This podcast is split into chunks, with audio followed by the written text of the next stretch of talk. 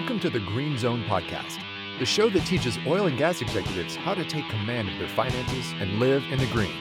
Your host, Jeff Green from Green Financial Group, will be your financial guide, all while giving you a tour of the most beloved and best kept secret spots around Houston, Texas. Now, on to the show. Hey, are mom and dad leaving you money in their will? Wait, do they even have a will? An estate plan? What the heck are your kids spending all their money on? Why do they keep asking for more? The joy of family finances. Well, how do you start the conversations you know you should be having? That's why Jeff Green and Lauren Smith are here. They have some answers. Go for it, folks. Kids these days, I'll tell you. What are you going to do with them, Lauren? What are you going to do with them? I don't know. Kids, parents, in laws, and outlaws. Everybody wants your money. What, what is why, That- what, is, what is that? What a start to this podcast. so, you know, we just we did a podcast last week. We had Dr. Vincent in, right? And he's a clinical psychologist, deals with all, you know, all family issues. But we talked to him particularly about, you know, money and it was really with couples. Because couples and money, it's a big topic. Right. A lot of times they don't see eye to eye. There's a lot of issues that can be really deep when it comes to money and spouses. and he had a I had great great ideas there so if you're a spouse and you're you know you're you're having trouble go listen to that podcast and listen to that we will talk today still about family but not necessarily about the couple but what about your parents what about the in-laws what about your kids right i mean they're always a pain but how do how do you deal with the money issues with those members of your family you know, I think starting with parents is an important one because as parents get older, there come there needs to come a time where you are consciously being aware that they are getting older. Their limitations are starting to set in. Their ability to make informed decisions might be kind of dwindling. So at a certain point, there need to be conversations with parents about possibly adding yourself or another family member as a power of attorney. That's someone that's there that can make important decisions for them when you know they're no longer able to. That's a really important thing. Understanding their estate plans what their not just the financial side but you know their medical end of life plans what they what their wishes are so that when the you know inevitable unfortunate time comes you know everyone's on the same track Yeah. of so I'm going to go back and I'm going to harp on something that we harp on all the time. That's the vault, right? And so if you're a client of ours, and this these things are widely available, so I'm not trying to say that, but if you're a client of ours on our website, we have something that we call the vault, right? And that's where we encourage all of our clients to upload all important documents. That means wills, passports, bank accounts, etc. Because when we go, right, we're going to leave our estate to somebody. And you're going to name somebody the executor of your will. And that is not, it's not a flattering job. It's not a fun job. It's a, it's not, it's, you know, you, you think it is a badge of honor if you're named the executor of this thing. But I'm going to tell you, I've been one and it's no fun. And especially no fun if their records are scattered everywhere and you have to spend literally years getting stuff together.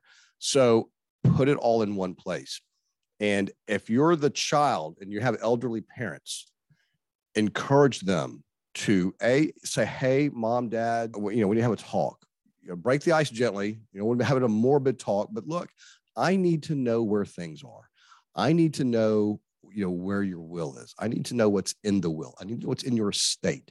I need to understand things how you want them to be when you go, so that I can make sure I deliver that." So it's an important conversation to have. It's not always easy, but it is a must. I would say it is a must conversation. And if they don't have it all in one place, encourage them. Maybe you take it and you create a vault for them, right? And put that documentation somewhere where you, an heir can get it. You know, if you're the parent, make sure it's there. If you're the child, have that conversation with your parents. I promise you, if you think that you're going to be the executor of that estate, you better make sure you're having that conversation. And you know, and to that point also, if let's say your father is the one who's very in touch with the finances and he knows where the wills are, he knows where everything is, but the mother maybe isn't as in touch. If you go and make this vault for them and you help gather all this information, should the father pass first, now the mother is still there. And, you know, while she's alive, she'll need help with all of that information. And so now you've helped her by getting it all together in one spot so that she's not lost and you know she's brought into the conversation of where the assets are and what all there is to have All right. so things to put in the vault.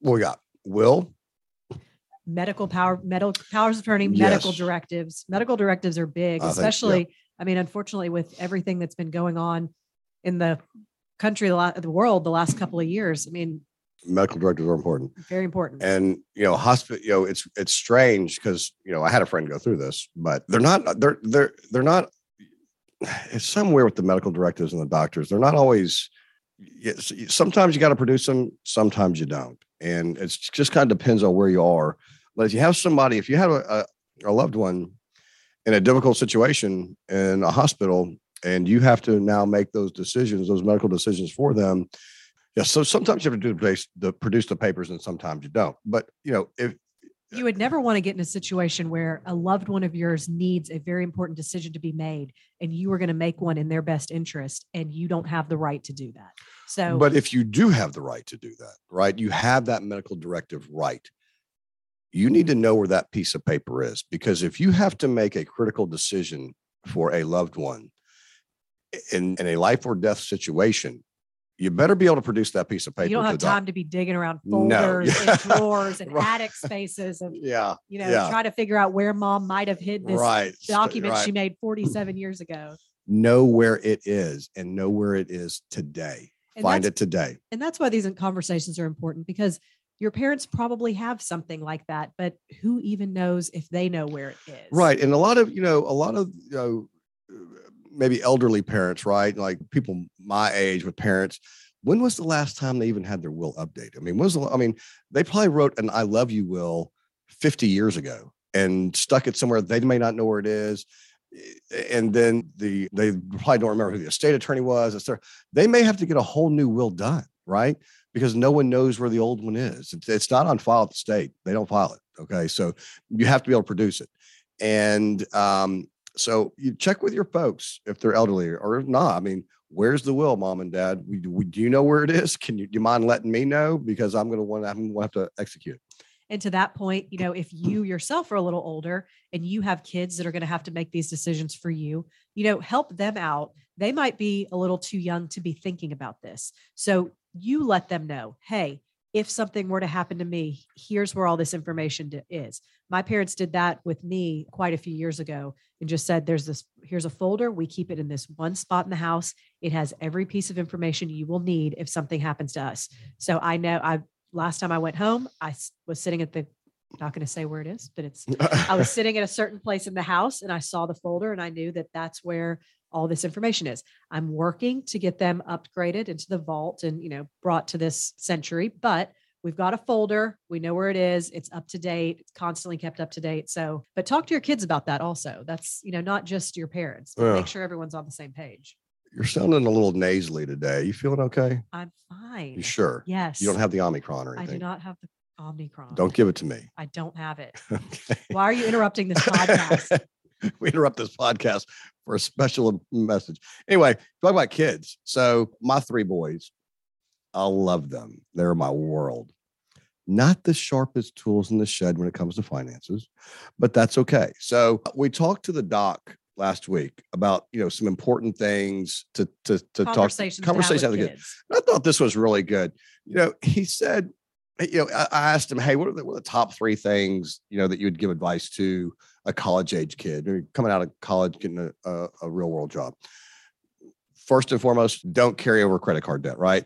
a credit card balance. I love that. Right. And I live by that too. You know, I don't Oh, yeah. use a credit card as just like a free for all. I've got this X amount of limit and I'm going to spend, and I spend what I can afford that month. I pay it off, not paying interest. Yeah, feeling all that. don't don't. I think that's a valuable lesson for a kid to learn, or they need to learn, they understand it before they get in trouble with it, right? Because once you get in trouble, it's too late. Mm-hmm. But and, and other things like, of course, I put groceries on my credit card. But if if for some reason that you are carrying a balance on your credit card, don't ever put perishable items on there. I mean, you don't want to be paying for your groceries that you had last week for the next six months.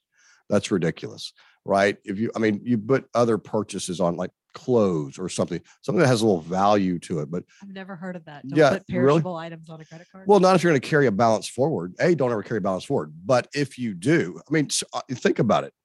Do you want to pay interest on the dinner that you had two weeks ago for the next six months? I most certainly don't. Of course not. That's ridiculous.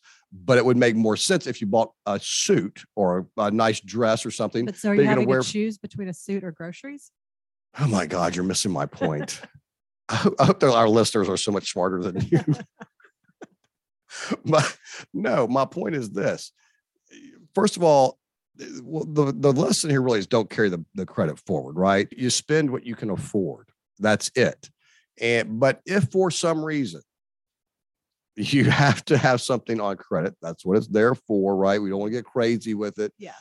Make sure what you put on credit is worth paying off over a period of time. Got it. Does that make Okay, sense? I Okay. understand now. So the taco that I had last week ain't worth the six months it's going to take to pay for It's it, not. right? But the suit I bought is. Definitely is. Got it. Does that make sense to I'm you? learning some lessons. today. God, This it's like you're my kid. I this was like, geez, good- beating my head up against the wall. This is a good podcast. so, You uh, know, one thing, one kind of kid related financial thing that I like to, if you get a kid a credit card at an early age when in college instead of a debit card, keep a limit on it. So there's no unlimited spending. They're not racking up debt. But that's a great way to start having your kid get credit. yeah, a lot of credit, right? Yeah, yeah. And so I always think that that's just a really good tip. Just it teaches them about a credit card and this is how much you have. It teaches about budgeting. I, I hate the whole with a debit card, they can overdraft and create. I mean, that teach, teaches Right. budgeting too, but it kind of can create a mess as well. Also, your purchases on a debit card aren't necessarily, They're not uh, really protected. they're not always, protected, right. So, so I always like that one too. or if it gets like your number gets lifted, right? They take the cash. Yeah. Yeah. It's easier. It's easier to recover from a credit card than it is a debit card It is. for sure. And you get some points. Yeah. Always a nice bonus. Yeah. So the other thing uh, he said was, you know, teach your kids to keep track of what they have, keep track of their spending, have a budget. I mean, right, credit cards, right? So credit card companies are more than happy to give kids credit cards, right? They'll give it to it all day long. You can overextend your credit. Don't get too many credit cards, one or two. That's it. I have two, one for business, one for personal. That's it. No department store credit cards, none of that nonsense but keep track of your spending habits keep track of and you'll think you're really good at this by the way because you you create spreadsheets on things and you you keep great track Actually, i think just did updated my budget the other day. did you Yeah.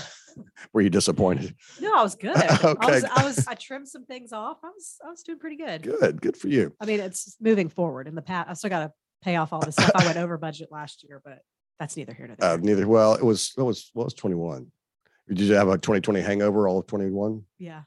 that's that's okay uh 2020 was a rough But, you know. I think to your point about having them write down and really focus on where they're spending their money, it leads way into everything that we teach when we're doing financial planning, right? Mhm. One of the first things that we need clients to come up with is how much money do you need to live on? And for a lot of our clients, when we do financial planning, we can help them come up with that number based on assets and, you know, other factors. But it's important to have an idea of this is how much we need to live. This is how much we need to have fun. This, you know, so if you're starting that at a young age of really paying attention of, okay, this is how much gas costs. This is how much rent Yeah. costs. It's a and- great and you're right. to set them up for the, you know, absolutely and you're right entertainment needs to be part of the budget i mean Yeah. we all have to be it's unrealistic to assume you're never going to go out right fun. exactly And if you start doing that at a young age, I mean, we have people now, we have clients that retire and you say, what's your budget? You like, what's your annual spending? And they have no idea. They're just kind of on autopilot. The Yeah. credit card comes in, they pay,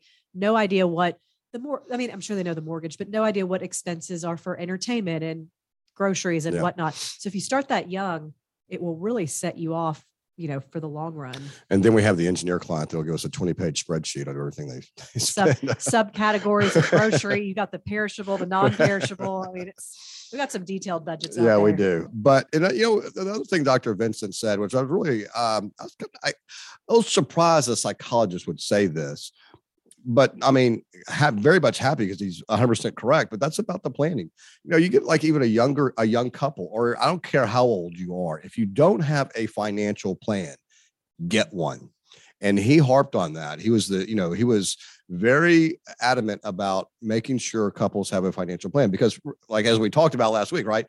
couples often don't agree on monies and things. So the first thing you got to do is a see what you got and then have a plan, right? Whatever that whatever your goals are, right? Get a plan for it. Yeah. And you know, that's something good advisors can help you with. And again, Lauren, to your credit, you harp on that a lot. So kudos to you. You get to you get a you get a cookie today or something. Yay. what else we got? What what are some other good tips out there for our talks with family? So let's say we've talked about parents, we've talked about kids, we talked about spouses in the other podcast, but you know, a good thing with spouses is just to sit down and make sure you're on the same page. And just, I think the thing with spouses is making sure you're having the potentially uncomfortable conversations along the way. And sometimes it's easy to sweep things like finances under the rug because it's, you know, it's not necessarily a fun conversation to have Yeah. but I think everyone will do better in the long run and be on the same page if you have those conversations. Yeah, and one thing that again, Lauren, to your credit, you, Lauren instituted this in our in our practice, the, the family phone call, and so we we help our clients. At least we we make the offer to to some of our clients that if you want a family phone call, why don't you describe the family phone call? You do it better than me anyway. I mean, the point of the family phone call is just if we our clients have us as a resource, they can call us at any time, any financial question. Do I buy? Do I rent? Do it, what should I get a new credit card? What's a good interest rate? There's all kinds of, I mean, day to day things along the all, also. Should I buy this? Should I invest in that? Should I take this much? How much should my taxes be? There's a lot of things. So our clients have us to help answer those questions. So what we want to do is just be a resource to their family members instead of having your kids go to Google and ask a friend who might not be the most knowledgeable, we just want to position ourselves as a resource, should that as an extension of our relationship with our client.